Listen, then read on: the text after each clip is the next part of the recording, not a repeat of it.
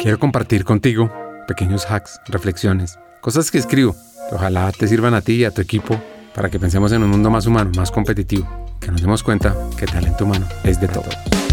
La benevolencia se define como la inclinación y voluntad de hacer el bien y mostrar compasión hacia los demás. Es la fuerza suave pero poderosa que se encuentra detrás de cada acto amable y comprensivo. Imagina un mundo en el que cada interacción que tienes, cada palabra que pronuncias, cada acción que tomas, sea un reflejo de esta poderosa cualidad. ¿Qué aspecto tendría? ¿Cómo te sentirías cada día? Brené Brown, una de las voces más influyentes de nuestra era sobre vulnerabilidad y empatía, también nos lleva un poco a comprender que la benevolencia es una fuerza imparable y es más que simplemente ser amable, es una postura ante la vida, un compromiso para ver lo bueno, para encontrar lo mejor en los demás y actuar en consecuencia. Así que la conexión es el motivo por el que estamos aquí, es lo que nos da propósito y significado a nuestras vidas, dice Brown.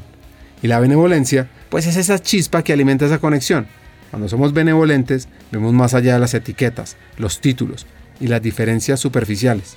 Vemos a las personas como seres humanos valiosos, con historias, con sueños, con miedos. ¿Y esto cómo se aplica a tu vida, profesional o personal? Pues muchos campos, empezando por el autorreconocimiento, porque antes de poder ser genuinamente benevolentes con los demás, hay que ser con uno mismo, reconocer los esfuerzos, los logros, los fallos y tratarlos con, con compasión y con comprensión.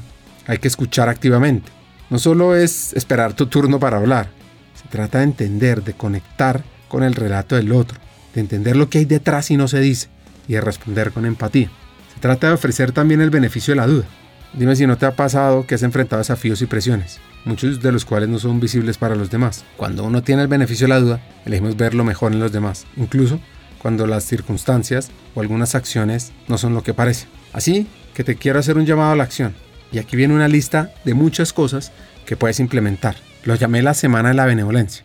Y durante 7 días amplíe tu capacidad de benevolencia mediante las siguientes acciones. Actos de amabilidad sorpresa.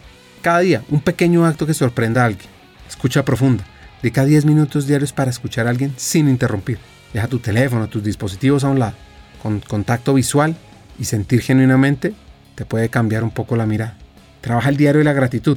Cada noche o cada mañana anota tres cosas por las cuales te sientes agradecido. Y también desea algo bueno a alguien al otro día. Utiliza el esfuerzo de la comprensión. Encuentra a alguien con quien normalmente no te llevas bien o no te entiendes bien completamente.